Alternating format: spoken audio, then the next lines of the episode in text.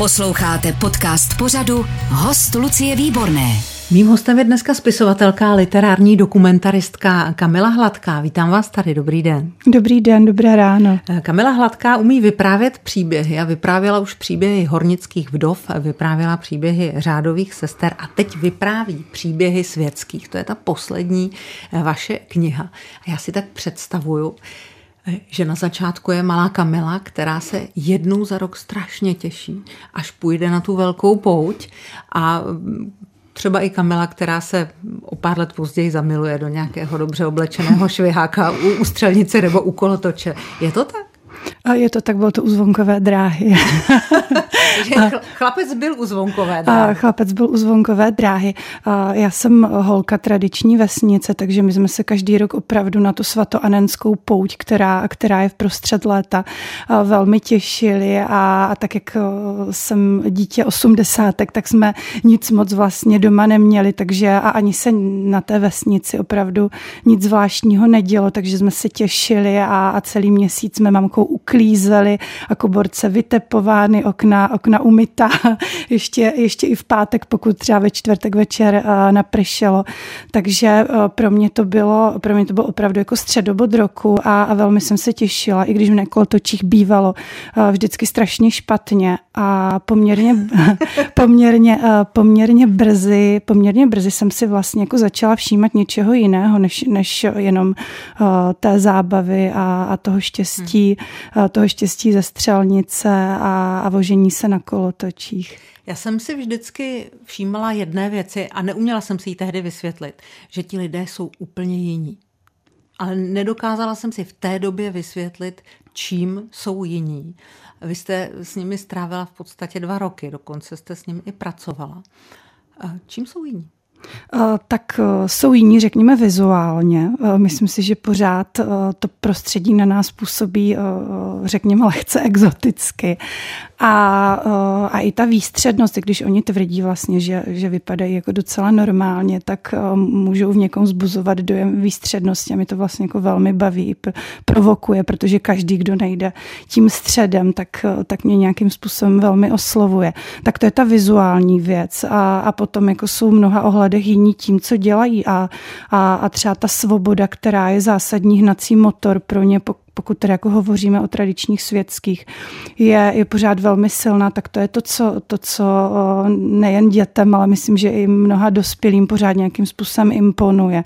A to, jak se e, s ničím moc nepářou, protože, protože jinak by fakt jako neobstáli dnes a ani v průběhu vlastně celého 20. století, kdy ty mnohé dějné milníky se jich dotkly podobně jako, jako těch jiných témat, kterým já jsem se věnovala. Hmm. Vy máte na obálce Černého korzára, to je ano. taková legendární světská postava. A já jsem si tady dovolila jeden úryvek z vaší knížky, kdy Černý korzár sám říká, já mám 73 roku, ještě jsem nebyl u doktora, to musím zaklepat. V těch rokách už někteří ani nevládnou, no a já táhnu celý Luna Park, přetahuju auta, celý noce jezdím, stavím s klukama, všechno bourám. Nedělám to kvůli penězům nebo kvůli lidem, to by bylo pro mě ponižující. Dělám to z lásky a nikdy se ničeho nebojím. Je tam cítit ta láska, když eh, vlastně jste s těmi lidmi a makáte s nimi?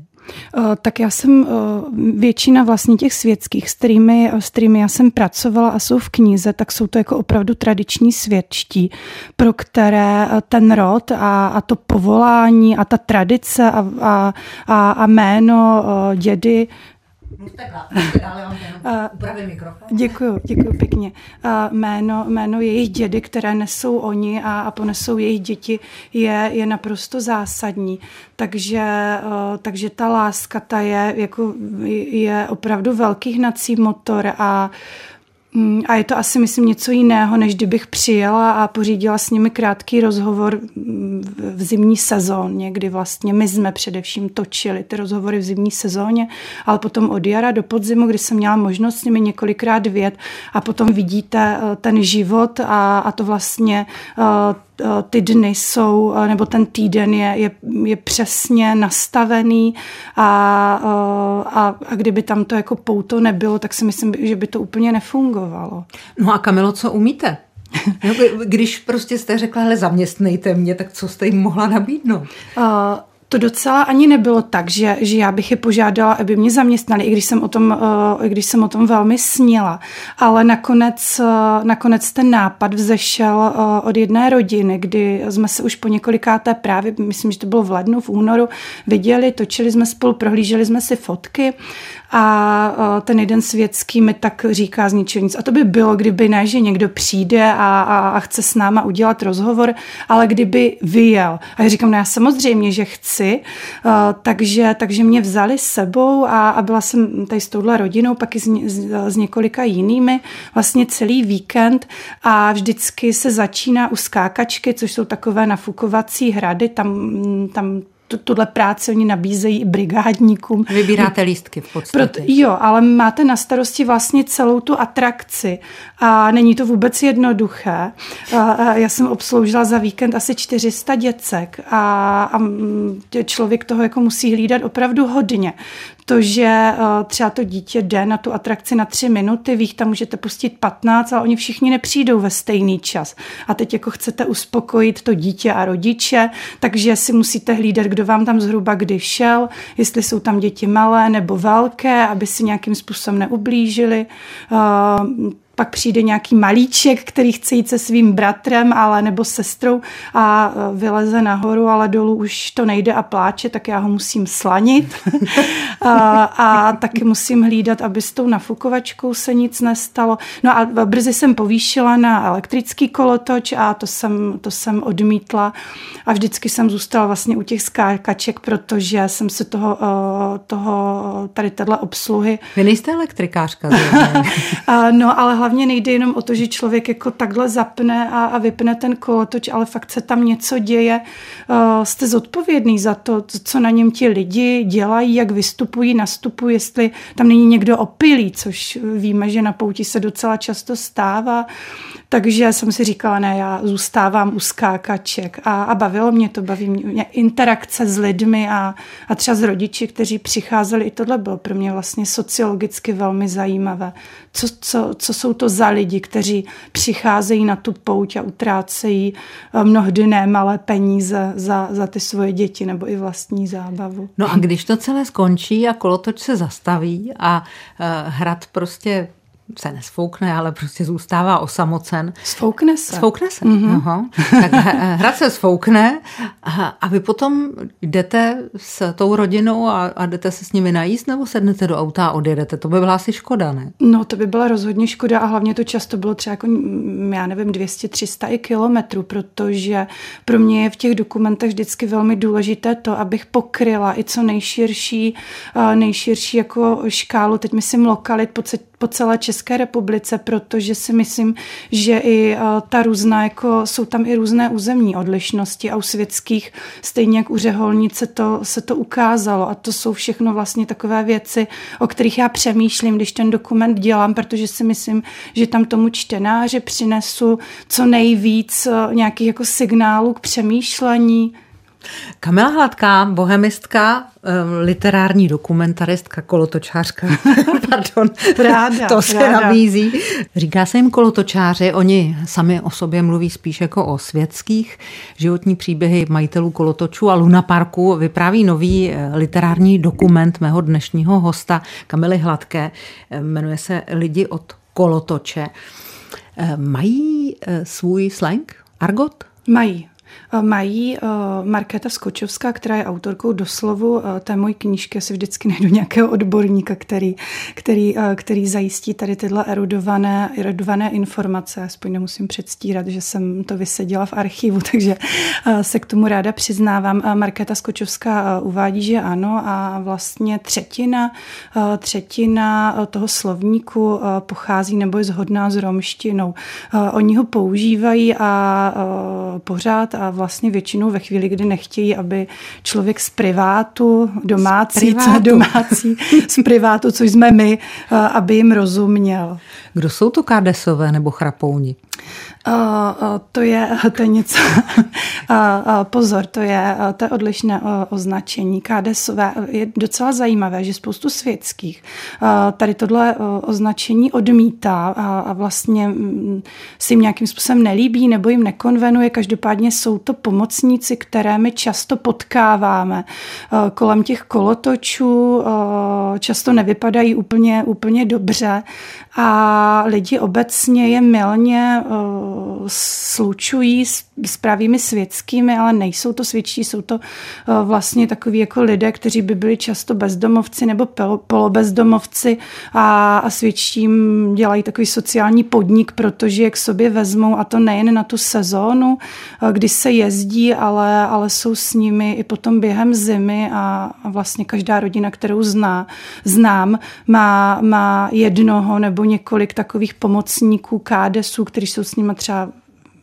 i desetiletí. Hmm. Řekněte mi, když vy stojíte u kolotoče jako pomocná síla nebo toho skákacího hradu, jak se na vás lidi koukají? No, o tom jsem psala i v doslovu, nebo jsem to tam zmínila, že uh, a vlastně už, už před chvíli jsme o tom mluvili, uh, když se jedná o tradiční pouť, uh, teď mám na mysli kolotoče, které přijíždějí z důvodu, že na obci nebo ve městě vlastně je nějaký jako historický svátek spjatý se svatým a, a k němu tedy se koná ta světská pouť, tak, je, tak ten charakter je odlišný, protože Eh, protože se tam schází třeba celá rodina, která přijíždí i z okolí, ti lidi pořád vlastně nějak si drží to, že, že se hezky oblečou, že si doma uklidí a součástí toho je, že jdou na ty kolotoče, takže vy máte šanci, když já tam jako pracuju, mám šanci eh, zachytit co nejširší jako sociologickou škálu těch lidí, kteří přicházejí. Když to, když se jedná jenom o pouť přeneseně, kdy přijíždějí kolotoče třeba do města úplně bez ohledu na, na, na tady tohle jako tradiční uh, náboženskou slavnost, tak tam většinou přicházejí lidé ze, z nižších sociálních vrstev. A mě velmi při... A já jsem eh, byla a pracovala na vlastně jako všech druzích eh, tady, tady té pouti a překvapilo mě, že, eh, že když tam přicházejí lidi, kteří řekněme jako můžou být, to bude, nechce by to znělo povrchně, blíž mě, takže to budou třeba jako lidi vzdělaní, dobře movitě zajištění, takže se prostě jako ke mně nechovali pěkně.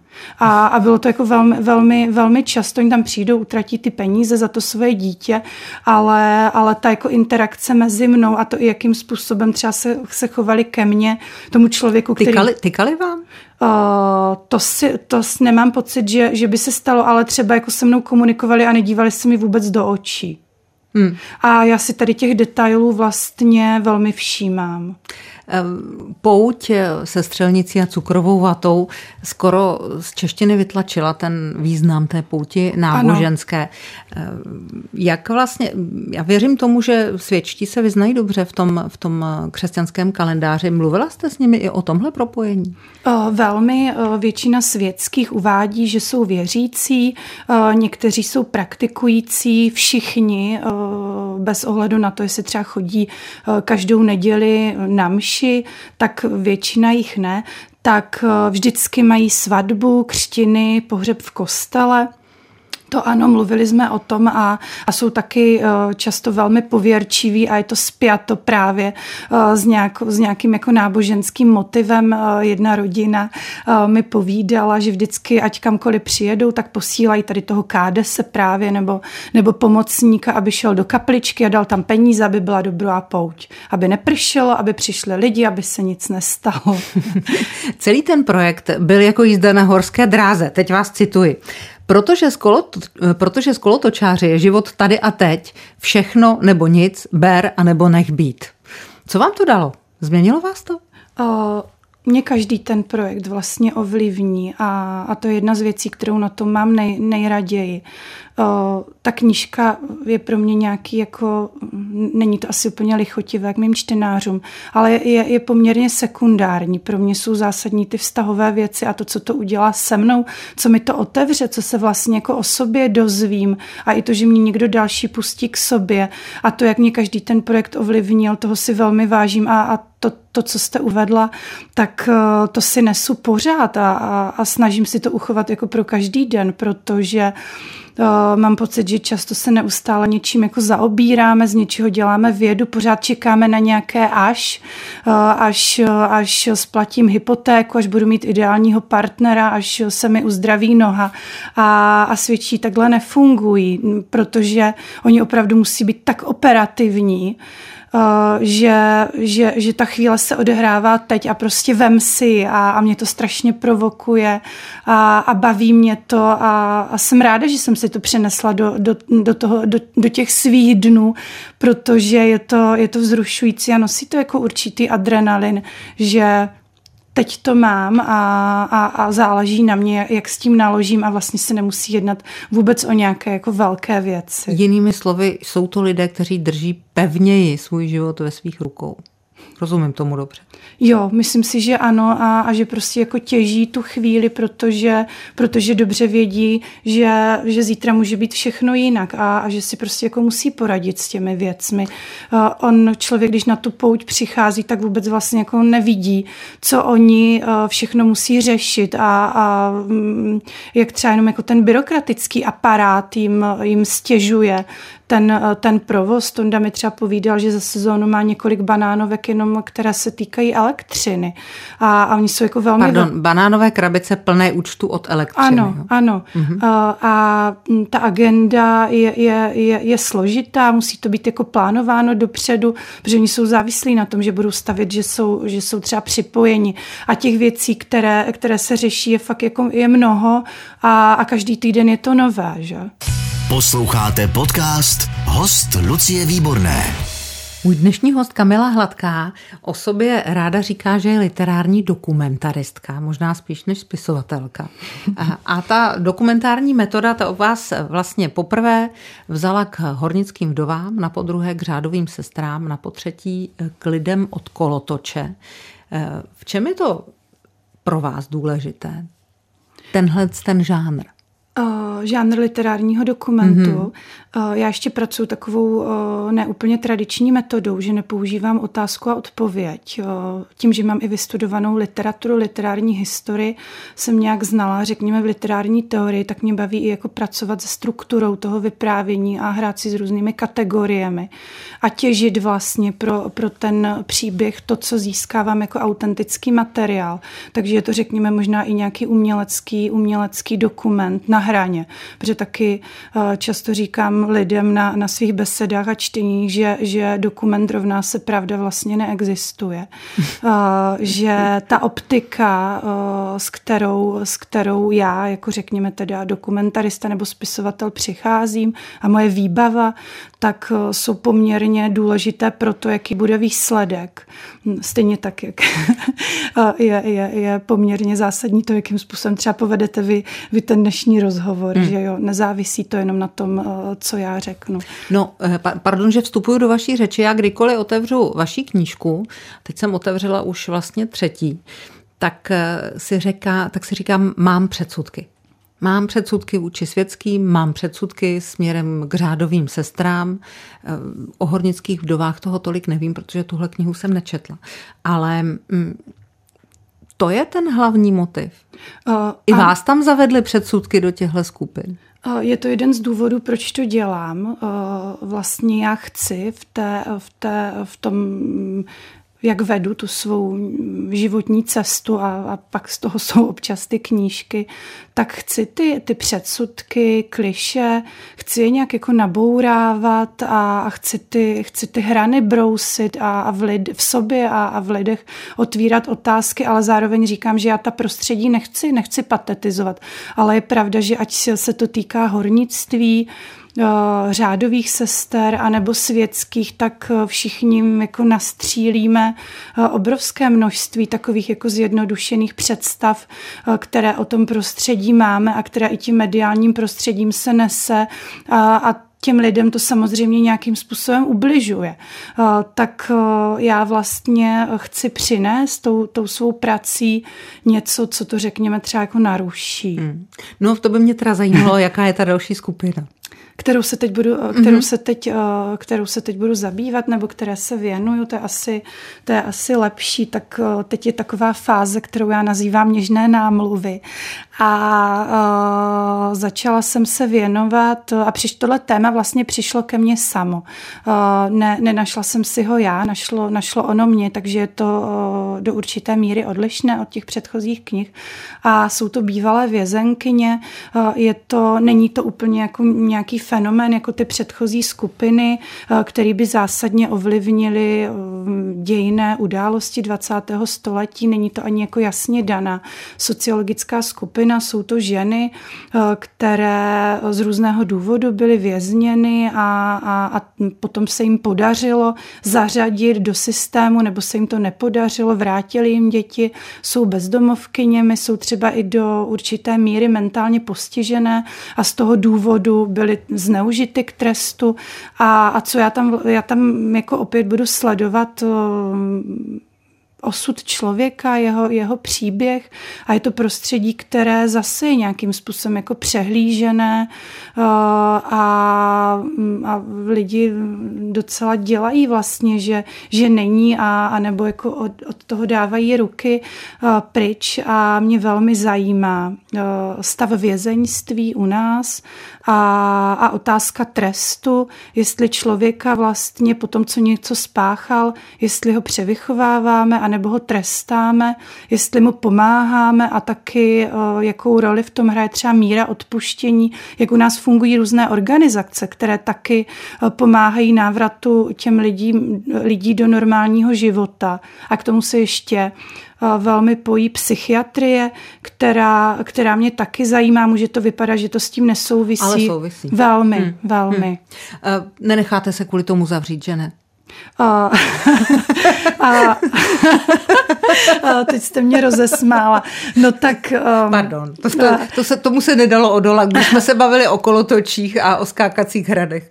No tak není to úplně jako daleko, řekněme, že jsem nějakým způsobem na, na, cestě, na cestě do věznice a, jako dobrovolník, protože chci se podívat i tam, já vždycky tam to prostředí chci co nejvíc sledovat z různých perspektiv. Jako dobrovolník? Co tam budete dělat? Kuchařku? O, ne, ale můžete tam třeba jako mm, dělat různé aktivizační programy, se na nich podílet.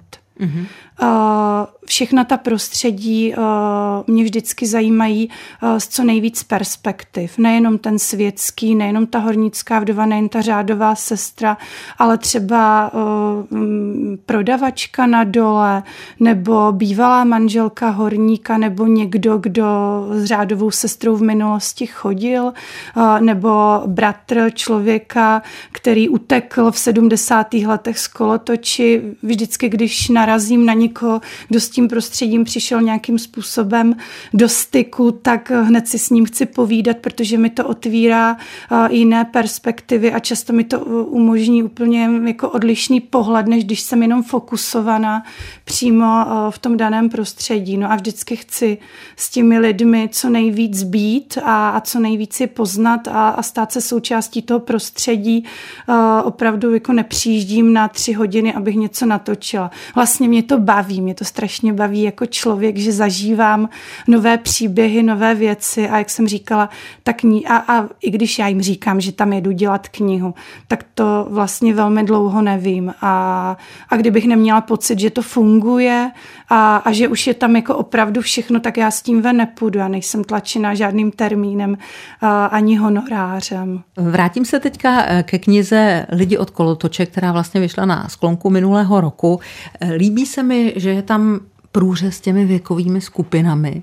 Eh, je tam mm, manželství Lenky a Tondy, když jsem si o něm četla, tak jsem si říkala, teď jsem jako v době jako za starých časů. Je to rodina se vším smířená, rodina, která drží pohromadě, rodina, která je férová a kde rovně. Takhle jsem z toho měla pocit já. Jsou takový?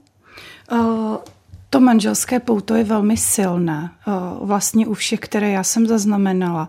A mm, přede mě to asi nějak nenapadlo, ale je to pochopitelné, protože představte si, že oni jsou spolu celý rok a, a, a jsou spolu 24 hodin denně. Takže kdyby, kdyby za sebou nestáli, tak eh, a přitom tam každý má jako naprosto, eh, naprosto jako rozdělené a, a své role, muž je hlavní. Ale kdyby tam to pouto nefungovalo, tak by to tak nebylo a, a, a i ta rodina je takhle celá vlastně vedena a, a děti e, v tom žijí a, a jsou vlastně jako vedeny k tomu, že, že zase převezmou, e, převezmou e, to řemeslo a je pro ně úplně běžné, že, že od malička jako pracují, což, což často svědčí říkají, že, že lidi na pouti jim nadávají, že tady týrají děti prací. Mm-hmm. No, zaujal mě příběh 42-letého Františka, který vlastně je ze světské rodiny, ale přitom je to velmi úspěšný muž. Jak jste na něj narazila?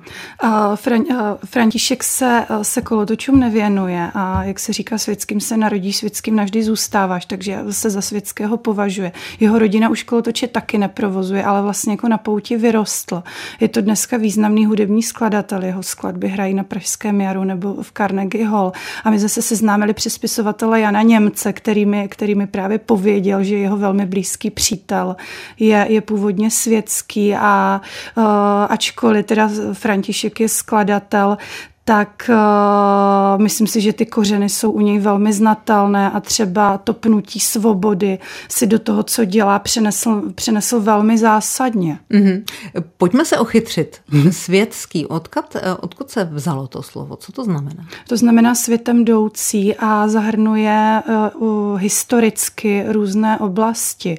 Uh, jsou to, dneska jsou to kolotoče, cirkus, někdy se hovoří o stánkovém prodeji. V minulosti to byly třeba třeba ti, co hráli na skleničky, eh, provoz, eh, byli třeba provozo, provazochodci, pardon, eh, nebo v zimním obdobím působili v různých varietě, takže, takže ta oblast je poměrně široká a taky v minulosti byla velmi úzce propojené. Neříkám, že dnes, dnes ty rodiny propojené jako nejsou, samozřejmě jsou i, i, i jako z, z historie, ale to, čemu se věnují, už, už je víc oddělené, i když když třeba jako na poutích některé rodiny pořád udržují hudební tradici. No to by mě zajímalo, jak se s tím tady budoucí hudební skladatel z Carnegie Hall dokázal vypořádat, vypořádat s tím rámusem na našich kačeři a těch eh, kolotočích a různých zábavách. A Máme to i v knížce, vlastně v tom jeho příběhu, on docela jako hanlivě se vysmívá tomu, jak, jak z té hudby tam vždycky jako šílel, jak ji úplně, jak ji úplně nesnášel, tak, eh, eh, což, eh, což je docela úsměvné, tak možná i to nějakým způsobem ho utvářelo a ta hudba, teď taková, tu, ta, kterou známe, ta osmdesátková, která tam pořád i vlastně jako přetrvává, k tomu prostředí prostě, prostě patří a je pravda, že člověk může mít tu hlavu za odpoledne z toho opravdu jako tak poslouchala jste to mnoho odpolední, tak o tom, ano, ano. o tom něco víte. Italské hity a Michala Davida. Zmizí tenhle svět? Ztratí se? Uh, to je jedna z věcí zase, která to hezky narážíte vlastně na všechny ty moje knížky. Jedna z věcí, která mě nějakým způsobem uh, zrušuje, provekuje, rozechvívá, rozesmutňuje, že je to prostředí, o, němž, o nichž máme často pocit, že je to prostředí, které nějakým způsobem jako odchází, mizí a, a já to prostě chci zachytit. Máme povolení už od Marie Terezie a císaře pána. Bába mi slíbila, že mi to povolení dá, že budu jediný, komu ho dá veliký pergamen z pečetí. Daří se tuhle, to je vlastně citát z té první rodiny, ano, o které tonda. jsem Tonda. Um, daří se tu rodinnou tradici předávat, anebo ty děti prchají? Všichni, s kterými jsem mluvila, říkají, že si zakládají na tom, aby, aby jejich děti neměly jenom základní vzdělání, ale potom byly vyučeni nebo, nebo, měli, nebo měli maturitu. Někteří dokonce i studují na vysoké škole a to z toho důvodu. A myslím si, že covid to ukázal, aby měli prostě možnost třeba dělat něco jiného, ale většina jich prostě zůstává a pokračuje v tom. A je to pro ně vlastně jako samo, samozřejmost, ale, ale rozhodně to neznamená, že by nebyli takoví, kteří jako odcházejí a věnují se úplně něčemu jinému, vy třeba František. My jsme tady mluvili o těch pozitivech toho eh, světského života. Eh, touha po svobodě, to je něco, co tady zaznělo. Možná i nějaká náchylnost k té dětské radosti, ne? Nebo k radosti obecně, že vidíte, že vlastně to, co děláte, někomu dělá radost? Eh, je pravda, že třeba některé ženské tady tohle mi úplně jako konkrétně, konkrétně sdělovali. On člověk, když na té pouti a je tam i s nimi, tak tam se řeší jako tolik věcí. A, a oni jako hlídají tu pouť, ani to nemusíte zaznamenat, že tam vlastně někdo, kdo ustavičně jako monitoruje, co se děje, tak to může z toho, nemusí to tam být úplně vidět, ale mm, jako mnohdy říkají, že to není fakt jenom to, jako že, že přijedem vydělat ty peníze, ale že chcem ty lidi bavit. No. Jaká to má negativa? Mluvili jsme o takových jako hezkých věcech. Uh, tak uh, toho je taky obrovské. Vy jste říkala, že se, tomu, že se toho nezříkáte, že nechcete ty lidi glorifikovat, mm-hmm. žádnou z těch skupin. No, tak toho je samozřejmě jako obrovské množství. A je to přesně to, co potom jako sklouzává k těm kliše, ale teď pokud se mluvíme jako konkrétně o světských, tak všechny ty věci, které oni musí obsáhnout, to, že e, i tím způsobem života jsou většinou zvyklí, že třeba jedou do koruny a, a na jaře už si jako často musí peníze půjčovat, e, než, než a, a už se jako těší, ať, ať už je teda jako jaro a začne se sezóna vyjedem. Takže to je ta finanční stránka a to, že mnohdy třeba jako v zimě vymýšlejí různé jiné aktivity, jak by si třeba přivydělali, eh, to, že mají množství aut vlastně, kterými ty kolotoče převážejí a hned eh, na podzim je okamžitě jako odmontovávají značky a, vlastně jako odhlašují nechávají jen, jen to jako nejnutnější, co třeba budou potřebovat. Eh, ta údržba, placi, obrovská vzájemná konkurence, která třeba často říkají, že se jako uklidnila, ale, ale pořád vlastně ten souboj o ta místa může probíhat všechny ty rodiny se navzájem velmi znají a to prostředí jako vnitřně velmi konkurenční, což je jeden z důvodů, proč oni ani jako nechtějí, aby, aby k ním nějaký novinář nebo já přišel, takže říkám, že považuji za malý zázrak, že ta knížka, že ta knížka vznikla, že vznikla jako, jako dokument, takže eh, těch, eh, těch úskalí je tam mnoho. No.